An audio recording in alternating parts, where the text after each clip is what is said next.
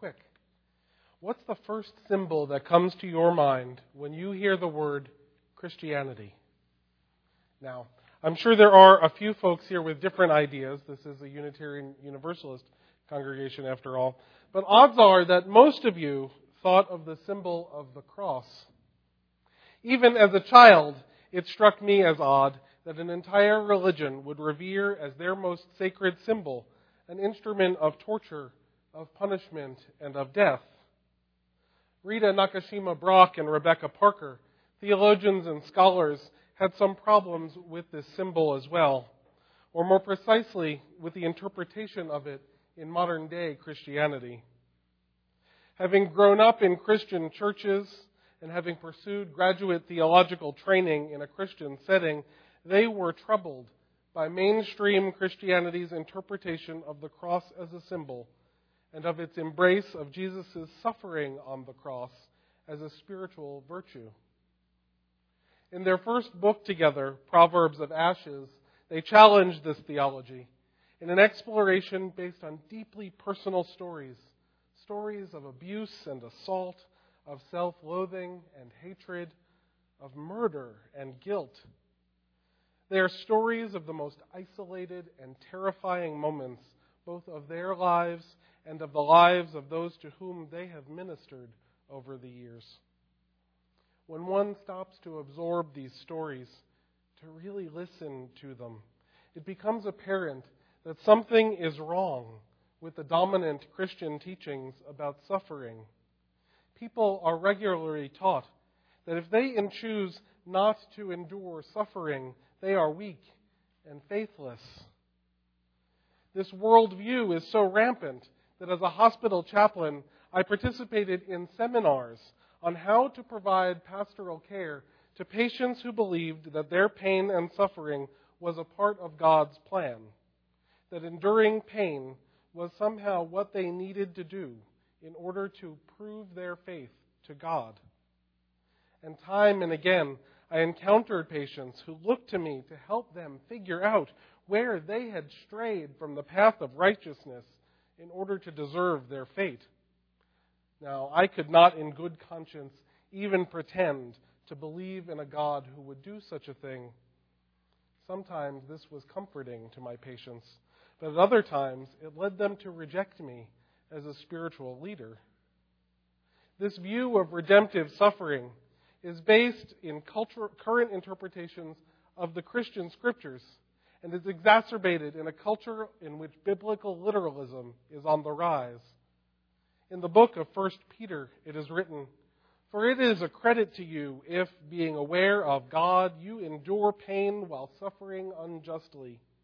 If you endure when you are beaten for doing wrong, what credit is that?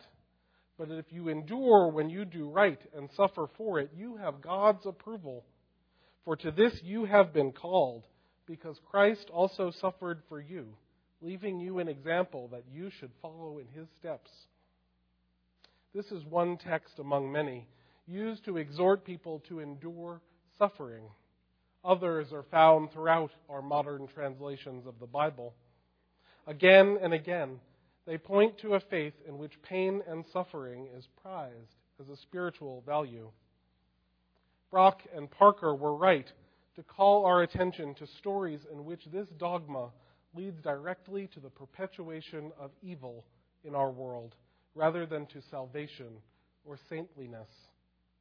If religious dogma leads women to endure abuse, if it leads gay and lesbian people to endure being ostracized from churches, if it leads people of color to endure racism, if it leads people of all kinds to endure the pain of depression and emotional isolation, there's a problem with the doctrine, not with the people, they argue. If a woman is taught to believe that the pain inflicted by her abusive husband is a test of her faith and her willingness to keep her family together no matter what the personal cost, there is a problem with what she is being taught and not with her. In the end, the most powerful message of Proverbs of Ashes is precisely this that there is something wrong with traditional Christian messages about suffering and redemption and what is wrong with them can be fixed in a way that is authentic to Christianity, even if it requires a radical rethinking of what Christianity is. To know that the presence of God endures through violence is to know that life holds more than its destruction, Brock and Parker write. In Proverbs of Ashes, they envision a world in which the focus of Christian religious teachings is on the love and healing power of God and not on the destructive power of violence in our world. Nothing can separate us from the love of God, they conclude. In their most recent book, Saving Paradise, Brock and Parker take their exploration of suffering in Christian theology back 2,000 years to the earliest Christian societies. They journeyed to the Mediterranean basin to learn about early Christian societies, hoping to understand where modern day Christianity's views of suffering and redemption came from. And they were shocked to find out that, in their words, it took Jesus a thousand years to die. Images of his corpse did not appear in churches until the 10th century. They consulted with art historians, archaeologists, and countless other experts they traveled to churches and catacombs, ruins and monasteries. Nowhere was a depiction of Jesus on a cross to be found. Fascinating by this, fascinated by this learning, they set out to understand why it was so. After a little digging, they traced the emergence of Christianity's focus on the crucifixion of Jesus to the 10th and 11th centuries. The earliest known crucifix survives in Cologne, Germany. It was carved from wood in the year 965 by Saxons who had been baptized against their will by the Holy Roman Emperor Charlemagne during a three decade campaign of terror. As Brock and Parker write, Charlemagne's armies slaughtered all who resisted. They destroyed shrines representing the Saxons' tree of life. They deported 10,000 Saxons from their land pressed, into viol- pressed by violence into Christian obedience, the Saxons produced art that bore the marks of their baptism in blood. As Christianity became tied to the brutality of the Holy Roman Empire, the image of the crucified Christ took a central place in the religion. Again, from Brock and Parker. The ninth century's new focus on the crucified Christ coincided with a shift in the Christian prohibition against the shedding of human blood. For centuries, the church had taught that participation in warfare was evil, that killing broke the fifth commandment, and that soldiers were to perform penance to cleanse their souls from the stain of blood. At the dawn of the Holy Roman Empire, Christianity began to lose its grip on the sinfulness of killing. A new age began one in which the execution of Jesus would become a sacrifice to be repeated, first on the Eucharistic altar, and then in the ravages of a full blown holy war. They continue. The decisive turning point came in 1095 when Pope Urban II called the First Crusade. Urban summoned nobles, bishops, monks, and laity from across Europe to Clermont, France, where he urged them to take up arms and journey to Jerusalem to attack the Turks. Urban told them, Your own blood brothers, your companions, are flogged and exiled as slaves for sale in their own land. Christian blood, redeemed by the blood of Christ, has been shed, he said, and Christian flesh, akin to the flesh of Christ, has been subjected to unspeakable degradation and, ser- degradation and servitude. Urban then pronounced the ultimate incentive. Whoever goes on the journey to free the church of God in Jerusalem can substitute the journey for all penance for sin. With these words, he reversed nearly a thousand years of Christian teaching about the sin of shedding human blood. War ceased being a sin and became a way to atone for sin. Killing became a mode of penance, a pathway to paradise. It was the mixture of religion and empire, and the resulting need to justify the violence of war in the name of religion that led Christians to embrace a theology that said that Jesus' suffering on the cross was meant to atone for the sins of humanity. It was the mixture of religion and empire which led to the theology that our suffering as humans only brought us closer to the suffering Christ. With the rise of an imperial Christianity, the crucifix became a central symbol for the religion. But before this, how did Christians understand their religion? What were the symbols in their churches? As Brock and Parker found out, the main symbol in the first millennium of Christianity was that of paradise, a lush, abundant garden of goodness and delight. This was not a paradise relegated to a time after death either. According to Brock and Parker, in the world of early Christianity, paradise had both a here and a not here quality.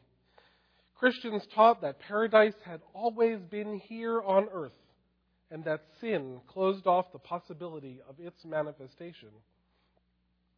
They write While Christians could taste, see, and feel the traces of it in ordinary life, they arrived most fully in paradise, in community worship. With its art and buildings, the church created a space that united the living on earth with the heavenly beings and departed saints who surrounded and blessed the living. As we heard in the reading earlier, to Christians in the first millennium, the rite of the Eucharist, what many of us know today as the Christian ritual of communion, had a di- very different meaning then than it does now. To early Christians, this ritual was the summoning of paradise here on earth, a ritual that connected worshippers to all of creation with the possibility of an existence permeated with the love of God. To Christians in the first millennium, the goal of their religion was not proving their worth to God through right action and suffering it was not a matter of shedding blood in the name of Jesus or of the attainment of salvation in some afterlife. The goal of their religion was to create a world in which everyone could have access to paradise, right here, right now, on earth as it is in heaven. Their goal was to create God's paradise in their midst and to express gratitude for every piece of paradise that they experienced while they were alive.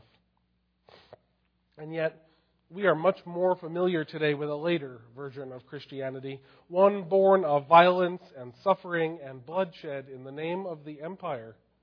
This version, the one that centers on the suffering of Jesus as the key to salvation, has been challenged by both Unitarians and Universalists, not to mention Unitarian Universalists, for hundreds of years. Our Unitarian ancestors rejected the divinity of Jesus, taking redemptive meaning away from his death.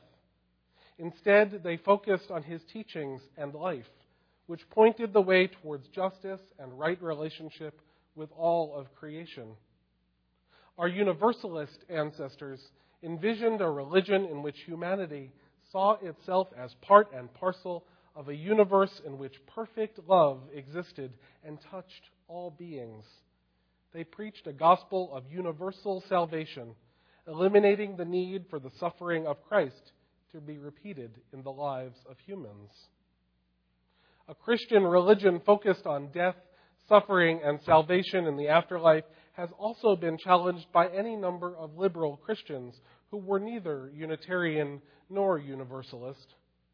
These Christians have rejected the notion that personal salvation for individual souls is the center of Christianity. Among others, Baptist theologian Walter Rauschenbusch, writing in the second decade of the 20th century, roundly criticized an imperial Christianity that sanctioned violence in this world in the name of achieving salvation in the next. Many African American theologians civil rights leaders and activists against slavery and racism have also seen the ease with which violence could be justified in the name of a God who sent his Son to suffer on earth. From W.E.B. Du Bois to Ida Wells Barnett to Martin Luther King Jr., many have stood up and rejected the notions that progress in this world was an unworthy religious goal. They rejected the notion that the work of creating justice for the living was theologically inferior to seeking salvation for the dead. Brock and Parker write that at the dawn of the 21st century, North American Christians are engaged in deep conflicts generated by their struggle for paradise. Reiterating Christian perspectives that echo imperial Christianity, popular forms of Christianity today bless conquest and colonization, privilege those with wealth and status, sanction war against evildoers, and exploit the environment. The paradise they offer is on the other side, at the end of the world. Brock and Parker challenge all of us to claim a more positive theology, to offer the early, and they offer the early Christian theology of paradise as an alternative to one that embraces violence and suffering. They challenge us to understand that we can create paradise here, they write. Paradise is human life restored to its divinely infused dignity and capacity, and it is a place of struggle with evil and injustice, requiring the development of wisdom, love, nonviolence, and responsible uses of power. Power can be experienced as a spiritual illumination of the heart, mind, and senses felt in moments of religious ecstasy. It can be known in ordinary life, lived with reverence and responsibility. Paradise is not a place free from suffering or conflict, but it is a place in which spirit is present and love is possible in this complex society in which violence in the name of theology is frighteningly commonplace, Unitarian Universalists come together without dogma or creed, bound by principles that guide our institutions' actions in the present. When I'm asked to explain whether Unitarian Universalists believe in life after death, I usually stop to explain that, like most things, it depends on the person. What we do believe, I often say, is that we have the power to create a better world while we're still alive. So we tend to focus on that and leave the matter of what happens after we die as something to be discovered when we're there. We celebrate together the milestones of our lives, our moments of joy and of sorrow. Here we teach one another, we feed one another, we share our thoughts and opinions with one another. We act together for justice, for peace, and for good. This, my friends, is our religion's modern day embrace of a theology of paradise. Whatever you and I believe or don't believe about God, about Jesus, about death, or about salvation, we can agree that together we can create a better world right here in the present. Some of us would call this making manifest the love of God on earth. Some would call it creating the beloved community. Some would call it recognizing the sacred in the world all around us. Some would call it the creative power of humanity. Today, I might call it seeking paradise, and it's a worthy goal for all of us. May it be so.